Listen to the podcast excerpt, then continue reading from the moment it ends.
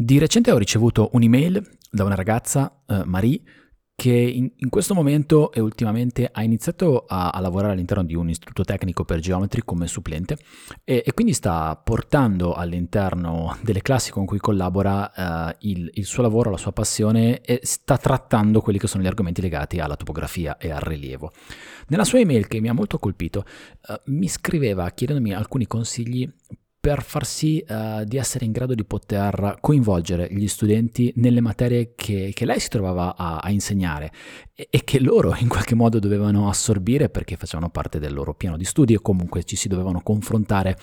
n- negli anni che avrebbero dovuto passare sui banchi fino anche a, all'esame all'esame di maturità. È, una, è stata una mail molto, uh, molto, molto, bella, mi ha fatto molto riflettere, mi sono un attimo fermato a pensare su quello che è il coinvolgimento dei ragazzi, su quello che è il ruolo della scuola, su quello che è la responsabilità degli insegnanti. In questo momento abbastanza veloce per tutto quello che sono le tecnologie che si stanno evolvendo e anche i, gli strumenti che vengono utilizzati per comunicare. E poi cosa quanto mai attuale, eh, la, la, didattica a distanza sicuramente è uno di questi strumenti che si sta usando, però no, non voglio entrare nell'ambito di quello che è il periodo attuale che stiamo vivendo, quanto più provare a fare una riflessione su quello che è um, la scuola in questo momento e come la vivono i ragazzi, come si può in qualche modo coinvolgere i ragazzi nelle materie che gli insegnanti raccontano, che gli insegnanti spiegano, che gli insegnanti hanno assorbito e hanno fatto loro per tutta la loro carriera, per tutta la loro esperienza, e, e come rendere questo binomio, trinomio, quadrinomio, quadrinomio, chiamiamolo come vogliamo, il più, il più bello, il più efficace e il più produttivo possibile. Um, nella, nella, sua esperienza, uh, nella sua email, Maria mi scrive: Nella mia scuola ci sono strumenti come uh, il, uh, il, Teodoliti Wild T1, T2, T16, quelli che hanno fatto la storia della topografia, quello da cui si è partito, misura di angoli, cerchio orizzontale, cerchio, orizzontale, cerchio verticale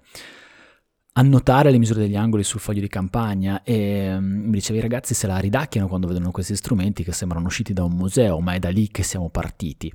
E, ed è vero, è da lì che siamo partiti e capisco anche però che i ragazzi se la ridacchino quando vedono strumenti di questo tipo, perché in effetti gli strumenti un po' si sono evoluti, oddio, si sono evoluti parecchio e e hanno, ne sono stati fatti tanti di passi nella, nell'evoluzione tecnologica per quanto riguarda il mondo della misura. Poi credo che questo discorso possa essere ampliato anche ad altri campi, però io mi, mi, eh, ti parlo di quello che è il, il, le cose che conosco un po' di più, che, sono, eh, che è il mondo della misura. Uh, mi è capitato di fare un paio di visite e di, di, fare un po' di attività in un istituto tecnico per geometri che è qua vicino a me e anch'io sono stato nel loro laboratorio, o meglio nel loro nella loro stanza dove sono tutti gli strumenti è, è veramente una, una sorta di, di, museo che ripercorre nel tempo tutto quello che, che, c'è stato e tutte quelle che sono state le tecniche di, eh, di rilievo che si sono utilizzate e che poi sono state spiegate ai ragazzi. Era stato, è stata veramente un'esperienza molto molto bella. Um, però io credo che questo non basti per, per invogliare i ragazzi a seguire um, per invogliare i ragazzi a essere stimolati e per invogliare i ragazzi a, a, mettere in moto la curiosità, perché poi si tratta di quello, secondo me, si tratta di stimolare la curiosità di qualcuno a seguirti in quello che dici e, e magari anche a, ad appassionarsi a qualcosa e far sì che quel qualcosa possa diventare qualcosa di più che una materia da studiare perché c'è l'esame di Stato, o meglio, l'esame di maturità. E, e, e quindi fa parte di quelle cose che non si possono non fare. Uh, Maria nella sua email mi diceva a me piacerebbe invogliare i ragazzi a, a, lavorare con strumenti che non siano soltanto gli strumenti della topografia classica, ma che siano anche uh, muoversi tra i geoportali per scaricare basi di dati, uh, imparare a conoscere gli strumenti software GIS rispetto al, al sempre e ormai onnipresente in maniera quasi totalitaria CAD um, mi ha raccontato che gli ha fatto vedere un po' come funziona la tecnica Structure from Motion simulando quello che potrebbe essere un'acquisizione da drone, ma lavorando con un, ce- un, te- con un telefono, quindi facendo le fotografie ravvicinate, muovendo il telefono per aria, facendo finta che fosse trasportato da un drone. E queste secondo me sono cose bellissime, cioè, sono, sono attività che possono davvero tanto uh, avvicinare i ragazzi a quelle che sono uh, le loro, le loro um, le loro parti più sensibili, o mh, mm, quelle che sono le corde che se vengono toccate r- suonano meglio di altre. Uh, io credo che in, in, questo momento più che mai uh, ci sia una grande responsabilità da parte di... Uh, da parte di tante figure, secondo me, da parte della, dell'istituzione scuola, da parte dei docenti, degli insegnanti, eh, credo anche da parte delle, delle famiglie. Che, che, all'interno del quale vivono i ragazzi. Io, posso parlare per la mia esperienza, eh, che mh, mm, è un'esperienza su due fronti, un'esperienza come uh, come tecnico che lavora in questo ambito, che ha avuto occasione di, uh, di, di, portare un po' della propria esperienza, non come insegnante ma come esterno, all'interno della, di questa scuola per geometri, facendo qualche cosa legata alla fotogrammetria e vedendo anche un po' i feedback che ho avuto dai ragazzi e, e le riflessioni che mi sono state fatte o comunque il confronto che ho avuto con i professori che mi hanno invitato. E, ehm, io non ho fatto l'istituto tecnico per geometri, io uh, ho, ho, fatto il, il, liceo scientifico e poi ho fatto l'università dopo e um, non mi reputo neanche anche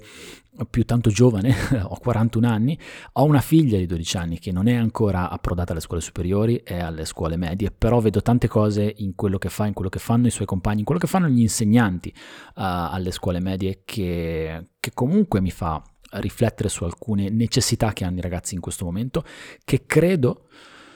um, non matchino molto su quello che è la proposta formativa della, della scuola in questo momento, scuola italiana. Ora le tecnologie, ritornando un attimo sul campo della topografia, le tecnologie vanno alla velocità della luce, va davvero alla velocità della luce, escono fuori nuove cose ogni anno, eh, uh, ci sono, ad esempio il mondo del laser scanning si è evoluto negli ultimi dieci anni, eh, ha fatto passi da giganti, per non parlare di tutti i software che elaborano immagini e permettono di ricostruire modelli 3D, eh, software Structure from Motion. I droni non sono strumenti di misura, ma sono strumenti che permettono di portare in volo del, dei sensori che registrano dati, perché uh, quelli non si sono evoluti velocemente, stanno andando alla velocità veramente della luce, anche uh, da un punto di vista del, delle normative che li supportano, che comunque hanno bisogno di essere gestiti anche sotto questo punto di vista.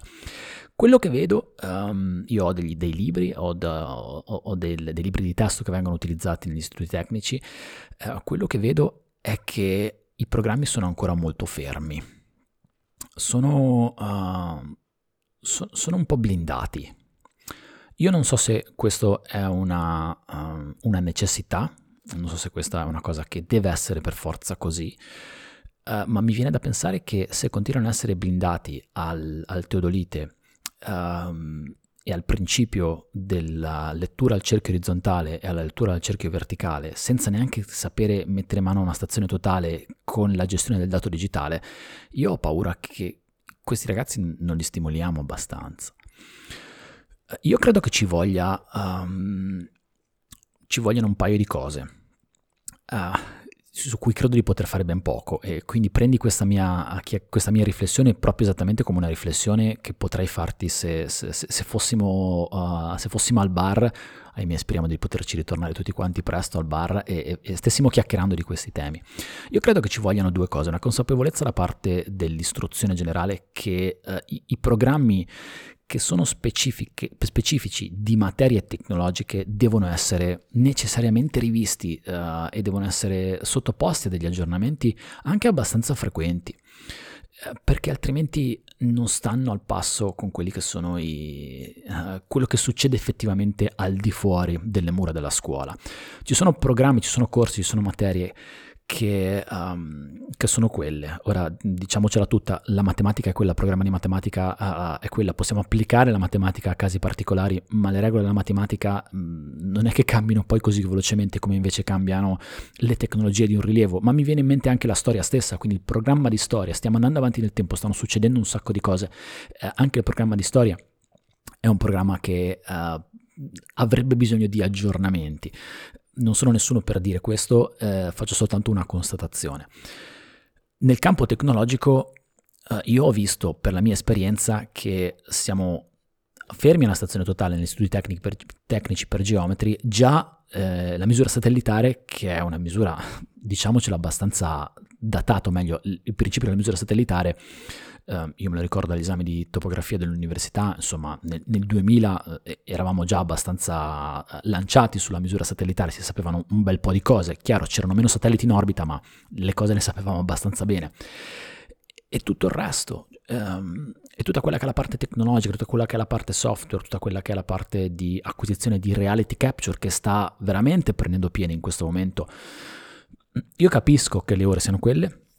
eh, io capisco che eh, le esigenze eh, siano quelle, che sia, ci sia una strada comune che debba essere seguita, ma penso anche che il, uh, il, singolo, e qui entra in gioco un po' secondo me la responsabilità del singolo, il, uh, il, l'insegnante in questo caso abbia un po' la... Uh, responsabilità è una parola grossa, io non sono un insegnante e quindi non so come ci si comporta con, in un ambito di questo tipo e quindi spero di non, mm, di non mancare di rispetto a nessuno, però credo che stia anche a loro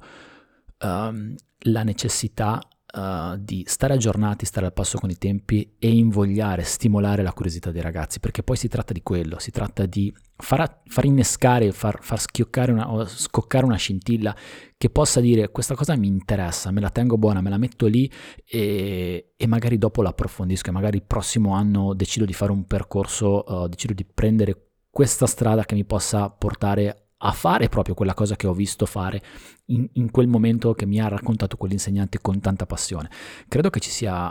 mm, un po' di responsabilità anche in questo e la mail che mi ha mandato Marine è proprio un esempio. Lei ha tantissima, tantissima voglia, tantissima uh, entusiasmo nel provare a coinvolgere questi ragazzi e credo che ci sia bisogno di, di persone di, di, di, questo tipo all'interno della scuola. Io ricordo il mio insegnante di, matematica e fisica alle scuole superiori e, e probabilmente grazie a lui che io ho percorso questa strada mi ha fatto veramente innamorare della fisica, raccontava il, il piano inclinato, raccontava tutto quello che stava dietro alla cinematica, la meccanica, um, la termodinamica con una veramente con una grande passione e servono queste persone su tutti i livelli, specialmente su, in campi tecnologici dove le cose cambiano veramente veloci. L'altra cosa che serve è stare al passo con la formazione, quindi eh, è necessario che, eh, che, la scuola metta eh, gli insegnanti o che gli insegnanti stessi si, si, guardino intorno per cercare di essere aggiornati su quello che, che succede nel mondo reale, nel mondo del lavoro, su quello che usano i professionisti, in modo tale da creare il più possibile figure ragazzi il più possibile preparati da un punto di vista anche semplicemente del know-how, di sapere di che, quello che c'è in giro quando finiranno il loro percorso. L'aggiornamento è un'altra parte fondamentale, ma questo credo che valga sia per, per un insegnante ma anche per, Uh, per i professionisti noi stessi siamo, uh, è, è, necessario uh, da un punto di vista proprio professionale, sia da un punto di vista legale, ma anche direi ha molto senso essere aggiornati su tutto quello che succede. Un'altra riflessione che mi viene da fare riguarda le tecniche da utilizzare per, per mantenere la... Um, per stimolare i ragazzi uh, in questa era particolare dove la soglia di attenzione è praticamente inesistente. Ora siamo abituati a, a, a, avere una fruizione dei contenuti online velocissima. Se un video su YouTube ci stanca dopo 10, 15, 20, 30 secondi lo abbandoniamo. Magari dopo, i, i, dopo 40, 50 ci, ven, ci viene detta una cosa interessantissima e ce la siamo persa. Uh, però è un dato di fatto che sia così. Um, lo smartphone è, è, la nuova televisione, sono, uh, siamo tutti sempre molto connessi e abbiamo una voracità uh, nel digerire informazioni, nel cercare informazioni che in realtà poi non riusciamo neanche a digerire. Quindi ho detto male prima nel digerire informazioni perché ne, eh, ne passiamo talmente tante che non ci fermiamo mai su nessuna di essi. Però tant'è questo è. E, e, e non credo che le cose cambieranno nel futuro, anzi forse si velocizzeranno ancora di più e i ragazzi sono uh, veramente uh, in cima alla, alla, piramide alimentare, potrei dire, alla, di, di, questa, di questa catena, cioè in fondo alla catena sono i predatori più grandi, loro sono completamente assorbiti nella tecnologia e utilizzano questi strumenti come magari noi non facciamo, e noi forse lo facciamo con più consapevolezza e loro un po' meno, e, ma forse dovremmo utilizzare gli stessi mezzi per, uh, per provare a, a sintonizzarsi con loro. È difficile. Credo veramente che sia difficile. Eh, a volte... Eh, a volte è difficile anche per me comunicare con mia figlia eh, che ha 12 anni, è molto tecnologica, è immersa nella tecnologia e capisco che ci siano degli, degli, dei distacchi tra il mio mondo e il suo mondo. Capisco che queste cose possono essere ancora più marcate quando magari parliamo di insegnanti che possono essere vicini alla pensione o comunque ancora più lontani, a, penso ai miei genitori, da quello che è il mondo digitale attuale. Però credo, credo veramente tantissimo che sia necessario fare uno sforzo uh, per, per, far sì che questo possa succedere, perché uh, veramente quello sarà il futuro. E loro saranno il futuro e quindi, oddio, mi sta, mi sta venendo un po' una, una, chiacchierata un po' nostalgica e paternale, però credo veramente che eh, valga la pena investire su di loro. Un'altra cosa che secondo me vale la pena sottolineare e che mi è capitata di viverla di recente sempre, Uh, sempre attraverso strumenti tecnologici che sto utilizzando è, mh, e questo credo che un po' la responsabilità sia anche in parte delle famiglie, e mi ci metto anch'io come padre di famiglia, uh, legata al rispetto. E, e, qui, uh, e, qui, giro la frittata e quindi quando parlo di rispetto parlo di rispetto di, dei ragazzi nei confronti del mondo che è all'esterno, di chi c'è fuori, di chi ha un'autorità, ma non un'autorità perché uh, obbliga qualcuno a fare, ma un'autorità perché gli è stata conferita dal ruolo che ricopre, l'insegnante, il genitore, uh, un allenatore di uno sport, ma gli stessi, gli stessi compagni. Mi è capitato di assistere a una, a una conversazione, in realtà un brevissimo scambio di battute all'interno di un gruppo Telegram che, che frequento, in cui sono iscritto, non, non, ne faccio il nome, e, um, che è gestito da un amico, un amico che ha un dottorato di ricerca e lavora da tantissimi anni nell'ambito del rilievo tridimensionale, reality capture, laser scanning. Questo gruppo è un gruppo aperto e all'interno di questo gruppo ogni tanto fanno delle incursioni un po' a gamba tesa dei ragazzi che sono evidentemente ragazzi che fanno parte di istituti tecnici per geometri e sottopongono i loro compiti dicendo chi mi aiuta a svolgere questo compito, um, qualcuno può darmi una mano per svolgere questo tema. Ora a volte se le domande sono ben poste, se c'è collaborazione da parte loro, il gruppo è anche disposto a dire ok, dimmi come puoi provare a fare la soluzione, come, come, faresti questa soluzione e magari ti diciamo se la cosa va bene oppure no. In questo gruppo la maggior parte di persone sono professionisti. Però ultimamente ehm, sono entrati, è entrato in conversazione, sono entrate un paio di figure in conversazione ehm, lamentandosi che nel gruppo non... Eh, chiedendo un aiuto, aiutatemi a fare questo problema. La risposta è stata dacci la tua proposta che eh, magari ne parliamo. Uh, un altro ha commentato dicendo in questo gruppo nessuno aiuta nessuno, quindi sono molto avari di consigli, anche questo era un ragazzo, e um, l'amministratore del gruppo ha chiesto di, di, un po' più di serietà, di moderare i toni, perché questo è un gruppo di professionisti, la risposta è stata uh, considerando l'immagine uh, del profilo che hai, che si rifaceva a un personaggio di film, proprio tu mi parli di serietà e di utilizzare temi, toni appropriati l'utente è stato cacciato giustamente dal gruppo, eh, però io ho fatto una riflessione su quanta mancanza di rispetto ci sia stato in una cosa del genere. Io non mi sarei mai permesso, non mi permetterei neanche adesso di fare una cosa del genere, però a, a, a 17-18 anni non mi permetterei mai, non mi sarei mai permesso di, di osare dire una cosa del genere su, uh, su, su, un gruppo di quel tipo. È vero che io quando avevo 17 anni non esistevano i gruppi Telegram e, um, e iniziavano ad esserci le email a, a quel tempo. Però credo che uh, in questo penso che le famiglie abbiano un po' di responsabilità e um, la mancanza di rispetto l'ho percepita anche in altre occasioni um, la, la, la, voglia, la, poca voglia di, di, di, sbattersi in termini tecnici come potrebbero utilizzare i ragazzi è, è, è palpabile, tutto, tutto, subito, tutto pronto. Um, fa, fa, fammi dimmi qual è la strada più breve che la percorro, non, mi, non, non ho voglia di sporcarmi le mani, non ho voglia di, di stancarmi, non ho voglia di, di, fare quel qualcosa in più rispetto al minimo necessario.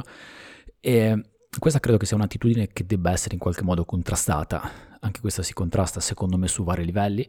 e, ma credo che sia necessario contrastarla perché altrimenti nel mondo del lavoro avremo delle persone che um, non, hanno in mano una tecnologia enorme, ma non hanno voglia di, uh, di andare su Google e, e, cercare di capire come si risolve il problema, oppure guardare su qualche libro che magari hanno loro, nei loro scaffali impolverati e provare a trovare una soluzione.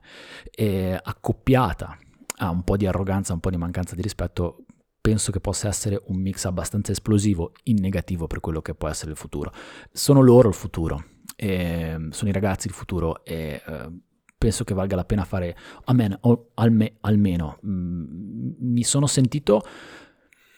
di fare questa riflessione e di condividerla con te e non so se è giusta, non so se è sbagliata. se ti va di farmi sapere cosa, cosa, ne pensi, ne sono contento. Non voglio suscitare polemiche in nessun tipo. Sai che questo podcast, in cui queste puntate del podcast dove parlo io, stanno prendendo un po' una piega um, di, di, riflessioni, considerazioni un po' meno tecniche, un po' più ad ampio spettro, per cui mi fa piacere che ci possa essere un confronto in questo senso. Magari sei un insegnante, magari sei un professore universitario, magari sei, sei un padre, sei una madre, sei un... Uh, una persona che ha un osservatorio particolare di quella che è la realtà di cui ho appena parlato, probabilmente uh, la vedi diversamente da come la vedo io, io ti riporto quella che è la, la mia, mio punto di vista, la mia esperienza. È tutto partito da questa email uh, dove la richiesta era proprio quella, come faccio a... Uh, suscitare di più, interessare di più i ragazzi in quello che gli racconto. Credo che possa essere un tema interessante, se ti va ne parliamo, puoi scriverlo nei commenti qui sotto telegram.me slash tradimetrica è il canale Telegram dove mi trovi online, tradimetrica.it è il, invece il, il mio quartier generale online e grazie per aver ascoltato questa mia riflessione, ci sentiamo alla prossima, ciao!